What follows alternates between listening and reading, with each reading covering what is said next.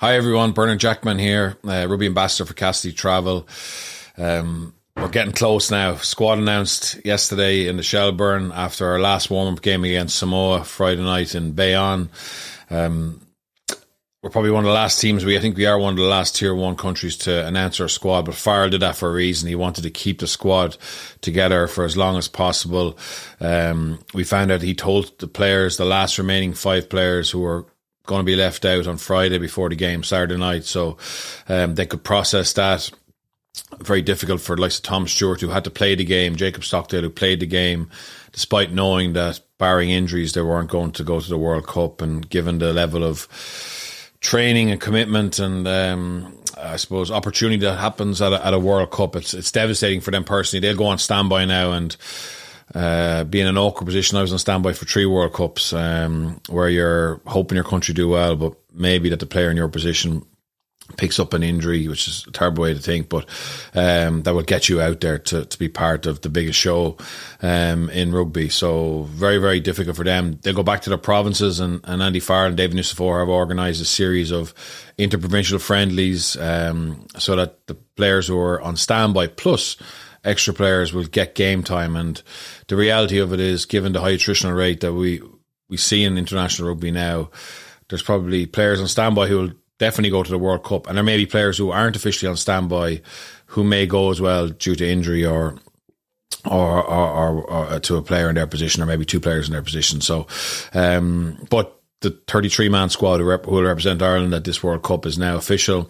Um, obviously, the devastating news for Cian Healy, we, we pretty much any of us who watched that game on Saturday night knew the minute we saw him hobble off and not be able to put any weight on it that it was highly unlikely he was going to be able to go, and, and the scan that he got yesterday uh, proved that, so he wasn't going to be back for any of this World Cup. So obviously you can't name him then. It does leave us a little bit short. Obviously Cian Healy's one of our one hundred cap plus players, um Uh, has been coming off the bench for Andrew Porter late in games, gives us real solidity at the set piece, um, and he is a blow, and it's probably the area that we've struggled to, to build sufficient cover in. If you think about it, Andrew Porter was a tight head. He moved across to loose head um, and has become number one, and, and he's world class uh, in that position. But the backup to him, Cian Healy, and, and the backup to Keane, David Kilcoyne, you know, are the both wrong side of thirty, um, have vast experience, are both quality players, um, but our age profile isn't really ideal. And then below them is, is Jeremy Loughman. So Loughman would have been told on Friday that he wasn't going to be going to the World Cup, and then Cian Healy gets an injury after ten, fifteen minutes, and he's sprung from the bench and gets the opportunity now to go to the World Cup. But um, the reality is I think he's still got a little bit of work to do to get up to that top level that Kilcoyne, Healy and Porter are at. And I would fear for, for Ireland if, if Loughman has to, if we had a further injury there and Loughman had to play against South Africa or New Zealand or France or even Scotland um, in a group stages, because there is a big drop down to, to him, and he's certainly a player that can develop and and gain um, that quality and that experience. But at the moment, I think it is a, a little bit of a, a step back for us. But apart from that, every single one of our key players is available, which is testament to the the work of the strength and conditioning and the medical team. Um, you know, we were a little bit worried about Jack Conan. He's obviously good to go if he's been named. Keith Earls had a slight niggle on, on Saturday, so he pulled out of the match beforehand. Again, Farrell has no worries about him, and the updates around Dan Sheehan and Ronan Keller are very positive as well. So we're going with only one sure member to travel being out through injury, which is, when you look at what's happened in some of the other countries, um, that's a really good place to be. The performance against Samoa wasn't a vintage performance. A lot of rain down there. Samoa have improved massively. They've been able to benefit from the fact of the change in the rules where you can go back to the country of your birth, and they have people like Steve Luatua, uh, Liam Sopawanga, um, to name just two, who have played for New Zealand, who are now back in the con- in the colours of their uh, their country of birth and country of heritage, and are adding that experience, that know-how, um, that is absolutely key to be able to compete with a tier one country. And they more than competed against Ireland um, the other night. Some very smart kicking game. It was hard for our back three to to field those contestable kicks, and our scrum and our line out creaked as well. So we didn't really have any good possession, uh, but yet there were some positives. I think, you know, the vision from Jack Crowley for that crossfield kick from Mac Hansen, which led to the try for Jimmy O'Brien, was top class. Um, and also I think how the coaching staff were able to problem solve at half time, particularly the line out, get that fixed. Paul O'Connell was shown on the cameras um, with his laptop, giving his forwards key messages where they could win quality ball. And then it's a positive and a negative. We were able to bring on an experienced bench, like Sir Peter Manny, Rob Herring, uh, James Ryan, and they helped us get a win in the end. Um, and that's that's good to, to know that our bench, whether we go young or old, can uh, can help us close out games. But I suppose the negative side of that was is that we needed them, and probably some of the fringe players who were getting that opportunity didn't have great games. We lost a physical battle to a big Samoan side, and um, we didn't look very fluid. It was hard to get our attacking game going um, for a variety of different reasons, and it probably does show that we're very reliant on that first choice fifteen, um, and that may be something that Farrell has to factor in as he looks at how he's going to pick his squads per, per game. I think when you look at what Ireland are going to do in face of the World Cup, Romania are a team that we'll beat comfortably no matter who we play, but then Tonga will be buoyed by the performance of Samoa at the weekend against Ireland, will be buoyed by the great win Fiji had over England, and we may have to go stronger than we originally planned against them, and that's only a week out from that big test against South Africa. So it's uh, it's food for thought, but obviously Sexton coming back into the team now that his ban is over, for me he adds twenty percent to this Irish team, um, makes everybody else better. It's not just what he does with the ball. He makes everybody else better. So that's a big boost for us. I think we'll automatically look and play a lot better with him back at ten. And that's no disrespect to Ross Burner or Jack Crowley. It's just um, the influence that Johnny Sexton has on any team he plays in. Um, I suppose from what's happening elsewhere, you know, France had a very easy win against Australia. And, you know, Jalibert, who's come in to replace Intermac, was, was excellent. And DuPont. DuPont is probably going to this World Cup kind of like Messi went to the last one in the football, where it could be just the tournament that he takes by storm and he's the name everyone's talking about. He, beautiful crossfield kick uh, for a try. Everything he does at the moment is is productive, it's dangerous, and he looks at the absolute peak of his of his powers. And um, it's going to be fascinating to, to watch him. And thankfully he's in a different group, but unfortunately we'll have to potentially face him in a quarter final, or or maybe a little bit later, maybe a final if we if we both get there. Um, England, very poor, lost to Fiji. Probably English rugby's at an all time low, and, and some of their pro players have gone to social media to say, "Don't doubt us, we know what we're doing." But the evidence on the field is is, is something that it's very hard to believe in them, and um, especially because Steve Borthwick's mantra is simplicity. Um, so he's probably one of the few coaches who could have come in late like he did, came in for the Six Nations um, and implement that game plan that he made famous with Leicester Tigers.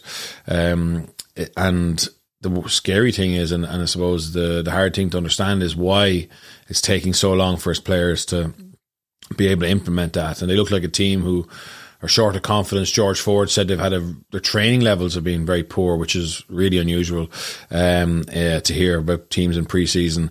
Uh, but at least he's been honest. And um, their group is easy, but the likes of Samoa now will sense blood, and, and, and on form, they're well capable of, of beating England. So England may not get to that semi-final that I think all of us took for granted they would when a draw was made. Uh, Australia, you know, were shown the inadequacies in their game against France. Um, and again, it's one of those late coaching changes. Eddie Jones has gone back to Australia very close to the end of the, the four-year cycle, and there hasn't been an obvious improvement. And loads of talent in that squad, but it's not really happening for them on the field. Big defensive issues um, and big set-piece issues as well, which if you don't rectify, they will come under pressure in a group, obviously, with, with Wales, Fiji and Georgia. So no easy games in that group, and at the moment, I'm sure the Australian Rugby Union are, are wondering whether they made made the right decision. Um, Wales didn't play. Uh, Italy scored some, some nice tries the weekend. Scotland were nil all against Georgia at half-time, but pulled away in the second half, and again showed that if they get good ball, um, they can score some ridiculously good tries. And while it's a long way away from my mind at the moment because it's the last game uh, for Ireland, and it's in the group stages. Uh, sorry, it's in October. Um, that's one for me that still gives me a little bit of a little bit of fear. Um, and I'm really looking forward to Ireland, seeing Ireland, you know, get up and running, get playing the type of rugby that they did to win a Grand Slam, to, they did to beat New Zealand in New Zealand, um, with the key players like Sexton, Doris, Dan Sheehan, Gibson Park, Gary Ringrose, Hugo Keenan, in a little bit of flow, regular selection, embracing this opportunity that the World Cup um, gives us. And yeah, we're, the squad fly out on Thursday. They go to their training camp, which is a place called Tours, um, which is where they'll base themselves for the for the whole World Cup. They'll get a T G V to, to Bordeaux, they'll get a T G V to Nantes, they'll get a T G V to, to Paris, and hopefully that they're in Tours all the way till the very end, um, the end of October, because uh, I believe this squad's the best squad that Ireland have ever sent to a World Cup in terms of talent, experience, uh, that sense of connection, the game plan, um, the trust between the players and coaches is at an all-time high, and I think we're on the verge of doing something really, really special. So, uh, uh, yeah, I just want to do a quick update. Now we know what the squad looks like. Obviously, you know, the talking point was he went with an eighteen thirty, fifteen split, uh, eighteen forwards, fifteen backs, which meant that Stuart McCluskey made the squad. So now we have four specialist centres with Jimmy O'Brien and Keith Earls being able to, I suppose, play multiple positions. Um, and then we went for three out halves, three scrum halves. Uh, and in the four pack, we were able to drop that extra forward a lot of teams have done. So a lot of teams have got nineteen, fourteen um, because of the versatility of Tygburn, Ryan Baird, and at a push, Ian Henderson. They can all play um back rope, blindside especially, um, and that gives us a little bit of, of leeway there. So it would have been very hard for Stuart McCluskey to lose out. Um, he had a good game on, on, on Saturday night, very powerful up the middle of the field, and um, I think, you know, with Bundy Aki, Robbie Henshaw, Gary Ringrose and Stuart McCluskey, um, we have four centres that we can absolutely trust and believe um, have the quality and experience to, to do it at the highest level. Quick mention for the fellas who've dropped out at the last last stage. So obviously Tom Stewart, the Ulster hooker, um, Cian Prendergast, Ciarán Frawley, um, and Jacob Stockdale. I mean, uh, it is very difficult for them.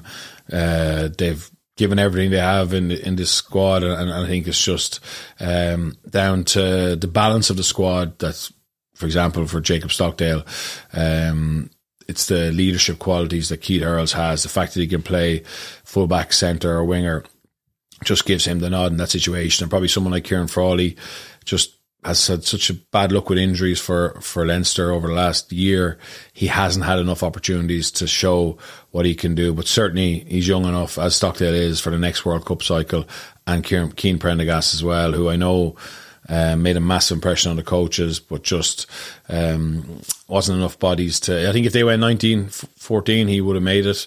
Um, but he loses out probably to Stockdale, even though they're not in the same position for that last place in, in the squad. So I'll be back next Monday to do a, a big review of the preview of the opening weekend, um, the Ireland-Romania game, um, and France, New Zealand, which is opening up the World Cup uh, on Friday night, uh, Friday week at, at eight o'clock. I'm going to be over there for R T. Um, I can't wait. It's it's a game that I've been looking forward to uh, since the draw was made, and the closer I get to it, the, the more excited I am. So I look forward to keeping in touch with you all throughout this competition, um, and I'll chat to you all next Monday. Thank you.